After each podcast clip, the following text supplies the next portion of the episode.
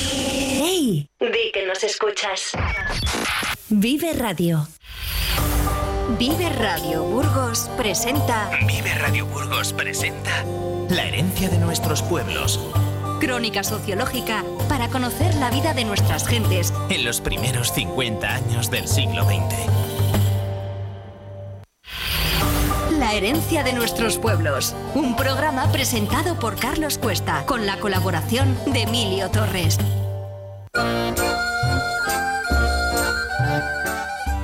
En Vive Radio abrimos una ventana al recuerdo con un programa que es todo un homenaje a nuestros mayores, a nuestros orígenes, a nuestras costumbres, a nuestra historia y de una forma muy especial a nuestros pueblos. En Vive Radio contamos con un invitado muy especial, gran amante del patrimonio, de la naturaleza, de la vida rural, de las costumbres, de las tradiciones y de la historia. Él es Emilio Torres Pérez. Emilio, buenos días, ¿cómo estamos? Buenos días, aquí contemplando el horizonte. Pues me imagino que hoy sí que esperas que llueva porque lo llevamos anunciando en el tiempo, que estamos de cambio y que aunque ahora tenemos rachas de viento, a- al final de, de la mañana, incluso de la tarde, ya empezarán algún, algún chubasco, ¿no? Eso parece, eso parece. Ojalá vengan ya, pero con, con continuidad, que no sean dos días, que sean una semana. Porque la gente más mayor está diciendo que, bueno, aunque estamos ya a 22 de febrero, que el invierno no se le come el lobo y, bueno, de momento no le hemos visto, mm, vamos, por lo menos muy áspero, muy, muy oscuro. No, sí que se lo come el lobo porque llevamos varios años, muchos años, de que aquello que veíamos cuando éramos chavales ya ha desaparecido. Es decir, el invierno ya no tiene tal traza, es otro tipo de invierno. Pues Emilio, lo primero, agradecerte tu disponibilidad y colaboración para recordar en Vive Radio todos estos recuerdos que con tanta veracidad y pasión tienes. Y también quiero insistir a todos nuestros oyentes que pueden escucharnos cuantas veces quieran en nuestra página web viveradio.es en la sección de podcast y en plataformas como Spotify o iVoox. En el programa anterior recordábamos cómo eran los palomares o las casetas de las colmenas, cómo se utilizaban como complemento de la economía familiar. También hablamos de las tejeras, que cada pueblo tenía una o varias para fabricar las tejas de los tejados y, cómo no, también de los ladrillos que se construían las casas, las baldosas y demás. Y con ese tema muy de construcción, hoy vamos a hablar de las iglesias y de las ermitas. ¿Qué nos puedes decir, Emilia? Porque unas cosas es hacer una casa, una tenada, una bodega o un palomar y otra muy distinta es construir una iglesia. Cuéntanos. Mm, Tengo que con, decirte más o menos que las iglesias, sobre todo en Castilla eh, y León, eh, son de una época, digamos, Anterior. antiquísima. Es decir, son del siglo XII, siglo XI, siglo XII. Hay algunas ya del, del Renacimiento, pero son las menos. O sea, casi todas son románicas, algunas ya hay góticas, pero eso quiere decir que en la Edad Media, eh, en los siglos XII, XIII, XIV, eh, estas personas que vivían en los pueblos, digamos que levantaron esas iglesias en las cuales se tardaba en torno a cuatro, cinco y hasta ocho años su construcción. Es decir, que no era una cosa de un año o dos que, que se hicieran, sino que tardaban varios años en, en su realización. Incluso siglos a veces, ¿eh? Hay que decirlo. Bueno, efectivamente, pero ya esas, esas eran catedrales. Ujú. Pero en general las iglesias de los pueblos eh, tenían una o dos naves y eran iglesias con una estructura eh, fundamental. Eh, ten en cuenta que la diferencia entre el románico y el gótico es la, estructura. Es decir, el románico tiene unas paredes de metro, metro y medio y el gótico ya eh, es un más estilizado y tiene otra contextura eh, en sus eh, construcciones. La iglesia, digamos que fue el aglutinante, una vez que se inva- invadió España por los musulmanes, eh, cuando volvieron los paramontanos de la zona norte, de todo lo que era la montaña cántabra y asturiana, eh, venían con un cura, es decir, el cura les, les iba trayendo más o menos, y en, aquel pueblo que se aposentaban, pues empezaban a arar las tierras y empezaban un poco a reconstruir lo que había quedado del pueblo, que seguramente era muy poco porque lo habían incendiado todos los, los musulmanes. Pero eh, el tema era que era la iglesia la que, digamos, arremolinaba, valga la palabra, al conjunto de los vecinos y esa iglesia les imbuía de esa fe que es, es una fe, digamos, eh, de carbonero. Es decir, no es como la fe de hoy que, que la tiene, pues, eh, digamos, la construye con una serie de premisas que en aquella época lo que decían los curas iba a misa. y, nunca mejor dicho. Entonces, la única forma de enseñarles, ya que no tenían, digamos, estudios ni formación alguna, pues era a través de libros de piedra. Decir, dirás juego, pues ¿qué, qué cosas dices, libros de piedra. Sí, la piedra era la enseñanza que tenían para demostrarles a los eh, eh, vecinos cómo eran los vicios, cómo eran las virtudes, cómo eran los pasajes bíblicos, y entonces los capiteles románicos eh, tenían esa finalidad, es decir, ser el libro donde enseñaban los, los curas la forma. Es más, algunos capiteles, inclusive algunos canecillos, son verdaderas barbaridades porque se, muestra la naturaleza en, todo su esplendor. Yo he visto iglesias donde ves canecillos y dices, anda, mira, si están ahí en una, eh, en, una posición tal. Quiero decirte que la iglesia enseñaba a través del románico porque la falta de instrucción era la única forma que tenían. Ya el gótico es otro cambio, en el siglo XIV y hay XV, que es por aquí por Castilla es bastante complejo que en algún pueblo haya gótico, sí lo hay. Sobre todo, sí, sobre todo en los pueblos grandes, Melgar, eh, por ejemplo, en Santa María la Núñez, la iglesia es gótica, en, en la iglesia es gótica. Entonces, ¿cómo es que existe en ese sistema, esa, esa construcción, ese arte? Pues, por ejemplo, en Grijalba era una bailía de los templarios y los templarios tenían, eran muy ricos en aquellas épocas en las cuales estaban, en, estaban digamos, un poco eh, haciendo vigilancia del Camino Santiago. En Villalcázar de Sidra, pues hay otra iglesia que también es, de, eh, templaria y estos templarios tenían una serie de territorios, terrenos, que eran de su propiedad y construían eh, iglesias pues verdaderamente monumentales, como esta que te digo yo de Jalba. Y entonces, ¿qué ocurría? Pues que las iglesias se construían a través, digamos, un poco de lo que sería la cendera. Yo me lo imagino así. Otros, igual que ya han estudiado más, dirán, pues no es así. Bueno, el tema era el siguiente, digamos que si en un pueblo no tenía medios económicos, eh, habían un cuadrante donde los eh, vecinos, cuando no tenían que hacer eh, labores agrícolas, ponían a su disposición un carro para ir a, la cantera, recoger piedras y llevarlas a la iglesia. Es decir, no iba todo el pueblo, iban dos o tres carros cada X tiempo para tener un remanente con el cual los canteros iban levantando la iglesia. Eh, ¿Cómo iba el tema de las iglesias? Pues bueno, había una serie de familias que eran, digamos, semiartistas eh, que venían que venía eso de familia y se iban por los pueblos, digamos en caravana, y le iban ofreciendo al cura, le enseñaban una serie de mamotretos de vitela, donde les veían, les mostraban los capiteles, les mostraban las arquivoltas, les mostraban los arquitraves, y el cura, con algunos vecinos del pueblo, pues decía, ah, pues nos gusta este, nos gusta el otro. Y iban haciendo esta estructura que era una iglesia románica o una iglesia gótica el tema para poder, digamos, cobrar, porque luego, lógicamente, vivían, en las familias que vivían, eh, lo hacían, digamos, por una certificación de obra, igual que se hace hoy. Hoy se certifican las obras una vez que se ha hecho un tanto. Eh, ¿Cómo se certificaba la obra? Pues los, eh, las familias, que unas eran tenían dos, tres, cuatro familias, marcaban sus piedras con una letra o con un jeroglífico o con un signo que se puede ver perfectamente, cualquiera que vaya a ver una iglesia románica, en las paredes de sillería puede ver estos signos que te estoy yo comentando. Es decir, mostraban eh, su hacer a través de este sistema.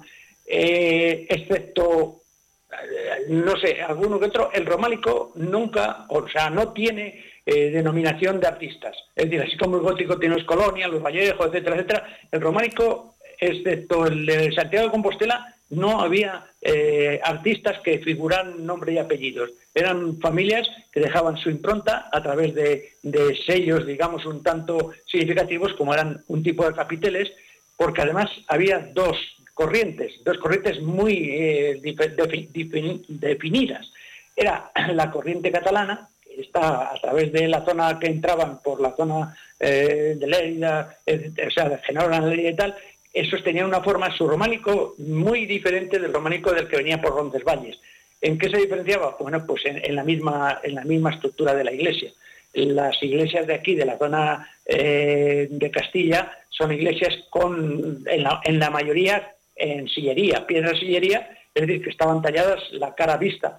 Eh, eso constituía pues el, que muchas iglesias se las ve con una preciosidad, sobre todo en el ábside, que suelen ser, suelen ser semicirculares, aunque en mi pueblo había una que era vertical, digamos que era recto, pero eh, ese era un poco el sistema que tenían para diseñar estas iglesias, que además, al ser la bóveda, las bóvedas del románico eran lo que llaman bóvedas de cañón, es decir, eran unas bóvedas semicirculares que para poder eh, sostener el peso de todo el tejado, los muros y contrafuertes eran de, un, de un grosor impresionante.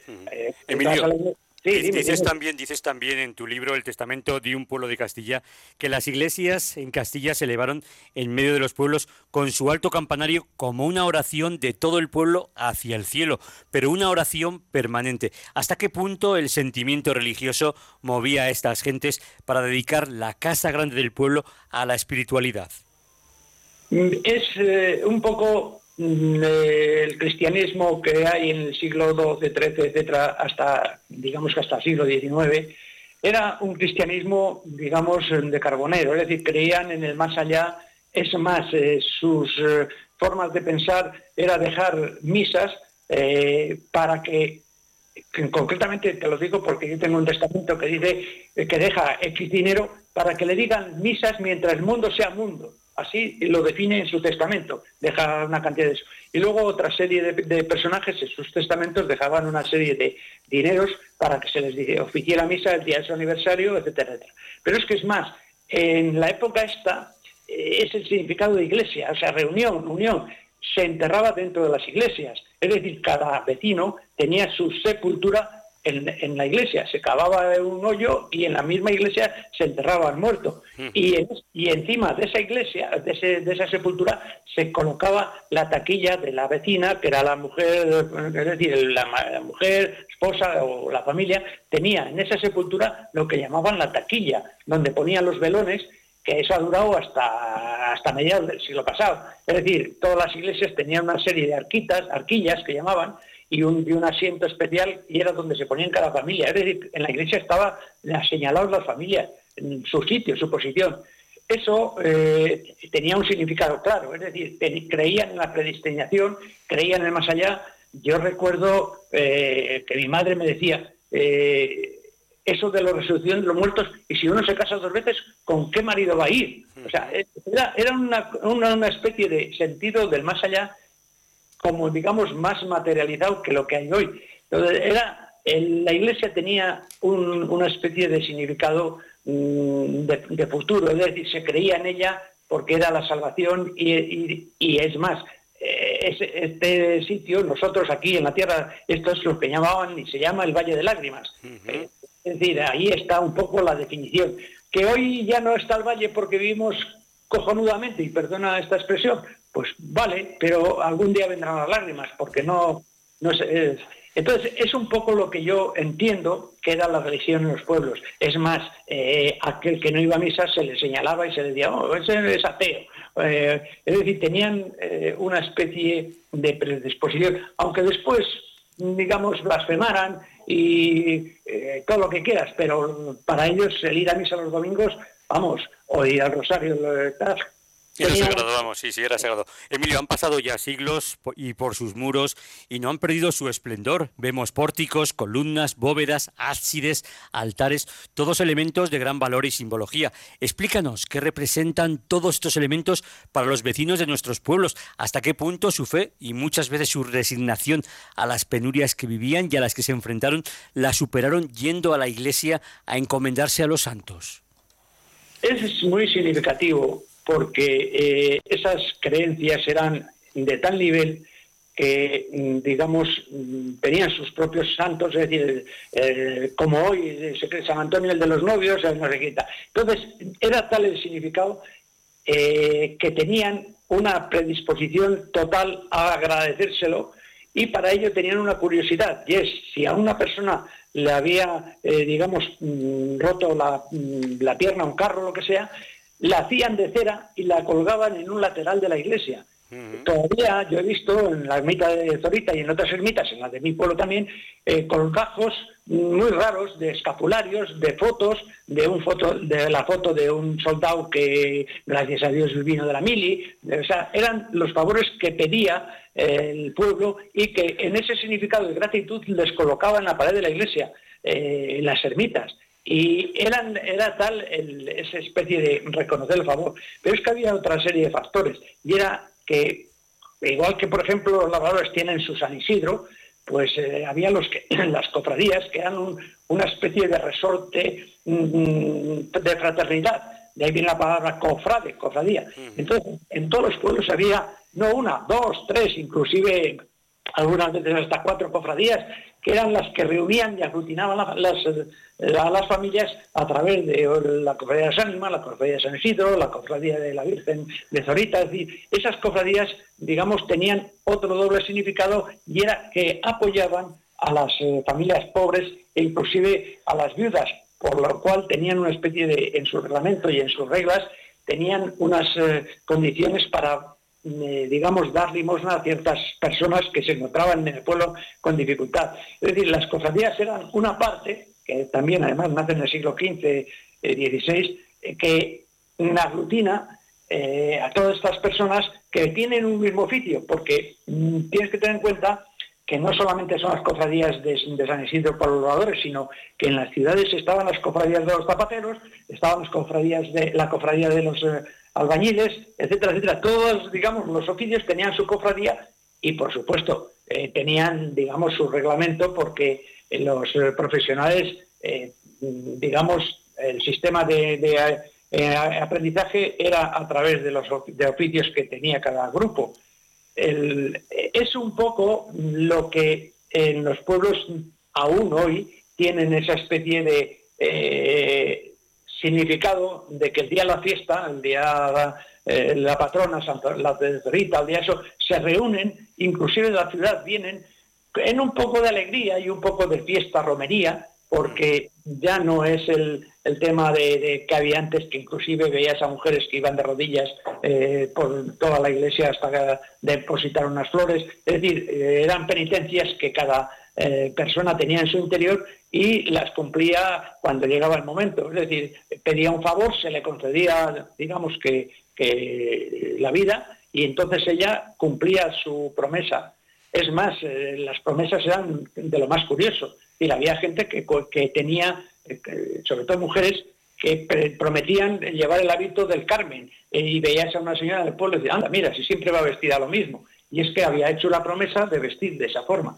Es muy curioso esto de la religión, porque eh, excepto ahora ya que llegamos a una, digamos, escepticismo eh, que algunas veces ya, pues no sé, al final, eh, en qué va de, parar esto, porque el tema ya no hay esa especie de, creencias. Sí, seguimos siendo católicos, apostólicos, romanos, pero ya eso de, de los domingos a misa se ha ido reduciendo cuando antes era, digamos, el común denominador de cualquier eh, pueblo e inclusive de la ciudad. Pero bueno, es el sistema, es eh, un poco la evolución que tiene la sociedad que, eh, que tiene estos comportamientos. Y Emilio, ¿cómo, ¿cómo colaboraba también el pueblo en el mantenimiento de, de, las iglesias, en las obras de reparación, la renovación de los tejados, el arreglo de goteras, muros que se caían a lo largo de la historia y sobre todo después de la guerra civil, donde bueno, muchas iglesias quedaron muy perjudicadas? Eh, mira, es curioso lo que me preguntas porque eh, a raíz de la desamortización de Mendizábal en el año, ha, habido dos o tres, no me acuerdo, 1830 o 60, no me acuerdo, eso ya no. Eh, es, a raíz de esas desamortizaciones, a las iglesias las quitaron sus propiedades. las iglesias, yo lo tengo documentado, tenían lo que se llamaba de tierra para la fábrica de San Andrés. La palabra fábrica es decir, para mantener la iglesia de San Andrés. Entonces, en los testamentos y en los legajos figura eh, tierra en, tal término para la fábrica de Santa María, para la fábrica de tal. Esas tierras, que eran, no sé, X hectáreas o X obradas, eh, su renta tenía como finalidad mantener un caudal para después, para tener opción a reparar esas iglesias. ¿Qué ocurrió? Que cuando el Estado quitó esos bienes a la Iglesia, pues le, quitaron esa especie de hucha con la cual reparaba las iglesias. A partir de ahí, pues es el mismo Estado el que tiene que hacerse cargo de ciertos templos si no quiere que se derrumpen como el de mi pueblo. Entonces, eh, el tema era que todas las iglesias tenían su propio, digamos, hucha en la cual les metían los dineros para poder reparar estas iglesias. El tema es que hasta cuánto tenían. Bueno, pues una vez llegaba y otra vez no llegaba, pero ese era el sistema que tenían para eso. Y luego, pues también estaba la colaboración de ciertos feligreses que eran, digamos, ricos y que ellos mismos tenían una especie de eh, interés para eh, mantener su ego y daban unos dineros con el fin de que se les enterrara en uno de los laterales de las iglesias. Habrás visto que en muchas iglesias en un lateral hay eh, estatuas sedentes, otras son de rodillas, arrodillados, otras son, digamos, tumbas, en las cuales figura las inscripciones fulanito de tal bien hechos de la iglesia. Y había muchos pueblos en los cuales había familias ricas que, digamos, aportaban un caudal para que esa iglesia estuviera en, condiciones óptimas de utilización. De utilización. Eh, es el, ser humano siempre ha tenido opción. Vamos a ver, la palabra religión viene de religar, volver a unir. Eh, la religión las hace el hombre. Eh, ¿Por qué? Porque necesita creer en algo. Y cree, ahora se cree en, el progreso, se cree en la ciencia, pero antes se creía en un ser que, mueve todo, y es así. Eh, yo por lo que poco creo, y esa, creencia del ser que mueve todo era, según en, qué religiones, pues ese, el mantener una serie de eh, edificios, una serie de, digamos, eh, ídolos o una serie de estatuas, figuras que representan esa opción que tiene el hombre de creer. La Iglesia Católica, o la Iglesia, eh, siempre ha tenido opción a poner como ejemplos a aquellas personas o aquellos eh, seres o aquellos humanos que han dado ejemplo de su vida, son los santos. Es más, es curioso porque eh, les ponen una aureola, o sea, un aro en redondo, y es que parece ser que ese aro existe en el ser humano y hay, ciertos, hay ciertas máquinas en las cuales se ve lo que llama el aura, eh, y, eso es lo que significa un poco la corona esa que ponen los santos, que tienen una finalidad de ser ejemplo para los vecinos o para los eh, feligreses de las, de los diferentes lugares. Dice, ¿cuántos santos hay? Pues, pues, muchos santos hay. ¿Por qué? Pues porque en cada en la época en que nosotros estamos hablando hacían santo a una persona que era buena persona, etcétera, etcétera, y no había tantas historias como hoy se canonizan, que, tienen una serie de protocolos que ahí queda el tema. Sin embargo, en, la época, digamos, de la Edad Media, consideraban santo a una persona y la Iglesia ya no tenía más que decir, bueno, pues es santo. No tenía la misma forma que hoy. En cuanto a, los vecinos, la forma de, que tuvo la Iglesia en el siglo XIX, XVIII, eh, fue sacar los enterramientos de dentro de la iglesia porque se creía que traían pestes.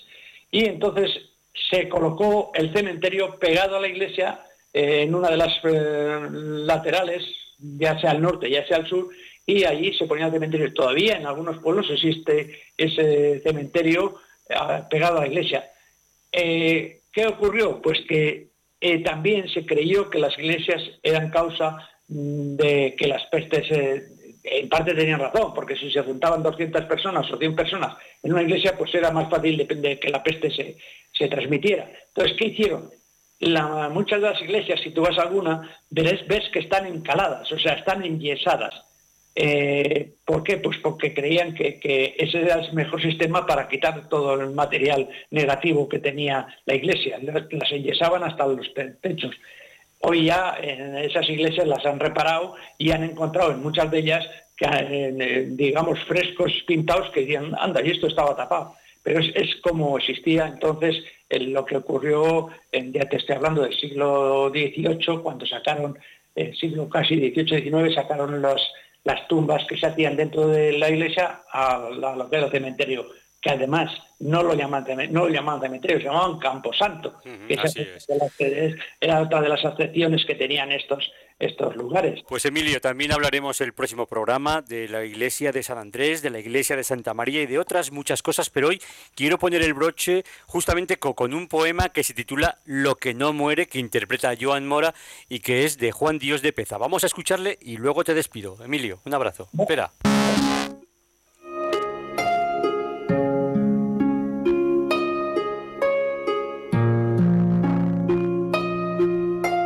Suspiros, aire, lágrimas, agua, insomnios, nervios, tenéis razón. Yo no duermo llorando penas. Y yo suspiro, sintiendo amor. Seres felices los que ignoramos que amor, ternura, dicha y pesar solo son causas que determinan las secreciones del lagrimal. Hay algo oculto, misterio santo, de nuestra vida fuerza y poder ignota llama, constante impulso, que todos sienten, que nadie ve. ¿La sangre acaso? Ah, callad ilusos. ¿La sangre puede reír? ¿Llorar? ¿Guardan sus globos los pensamientos, las esperanzas, lo inmaterial? Quizá los nervios y los que llevan hasta el cerebro la sensación también transmiten los sentimientos que nos elevan buscando a Dios. Duermo en la alcoba sola y oscura, y no es tan negra mi soledad, pues ya dormido, con otros ojos miro las formas de lo ideal. ¿En qué pupilas, en qué retina se graba el ángel que alcanzo a ver? ¿Por qué sin ojos mirarlo puedo? Y estando mudo le hablo también Sangre, no bastas para la mente. Prestas al barro tinte y color. Y de igual modo correr podrías dentro la estatua de Pigmalión. Mas este impulso secreto y vago, que le llamamos sentir, pensar, que nos eleva, que nos contiene, que deja al barro y al cielo va. Esta secreta llama que encierra conciencia, juicio, talento, amor no se palpa, que no se mide. La fe, la gloria, la inspiración. No está en los nervios ni está en la sangre. Que si fuese materia vil cuando se duerme bajo la tumba, con sangre y nervios quedara allí. Eso es eterno. La ciencia, el arte reflejo suyo siempre serán. Fuera del alma, cuán pobres somos. Todo se muere. Todo se va. Qué bonito poema, la verdad es que qué valores nos representa y cómo, cómo bueno, encaja con el tema que llevábamos hoy como anillo al dedo, ¿eh? De acuerdo, Carlos. Pues Emilio, te despido hasta el próximo programa, la próxima semana. Es un gran placer hablar contigo de nuestras raíces cada jueves, de nuestras costumbres, de nuestra cultura y de todo aquello relacionado con nuestros pueblos, con una persona como tú, que no solo tiene una gran memoria, sino que además lo tienes muy bien documentado. Muchísimas gracias por estos momentos, por estos conocimientos que compartes con los oyentes de Vive Radio. De verdad que hemos pasado un momento muy grato y te deseamos que pases muy buena semana. Hasta el próximo jueves. Hasta el próximo jueves. Carlos, muchas gracias a ti por, eh, permitirme estas eh, explicaciones. Gracias. Un gran placer. Un abrazo. Hasta luego. Adiós, adiós. La herencia de nuestros pueblos. Un programa presentado por Carlos Cuesta con la colaboración de Emilio Torres. ¡Hey! Di que nos escuchas. Vive Radio. Vive Burgos con Carlos Cuesta.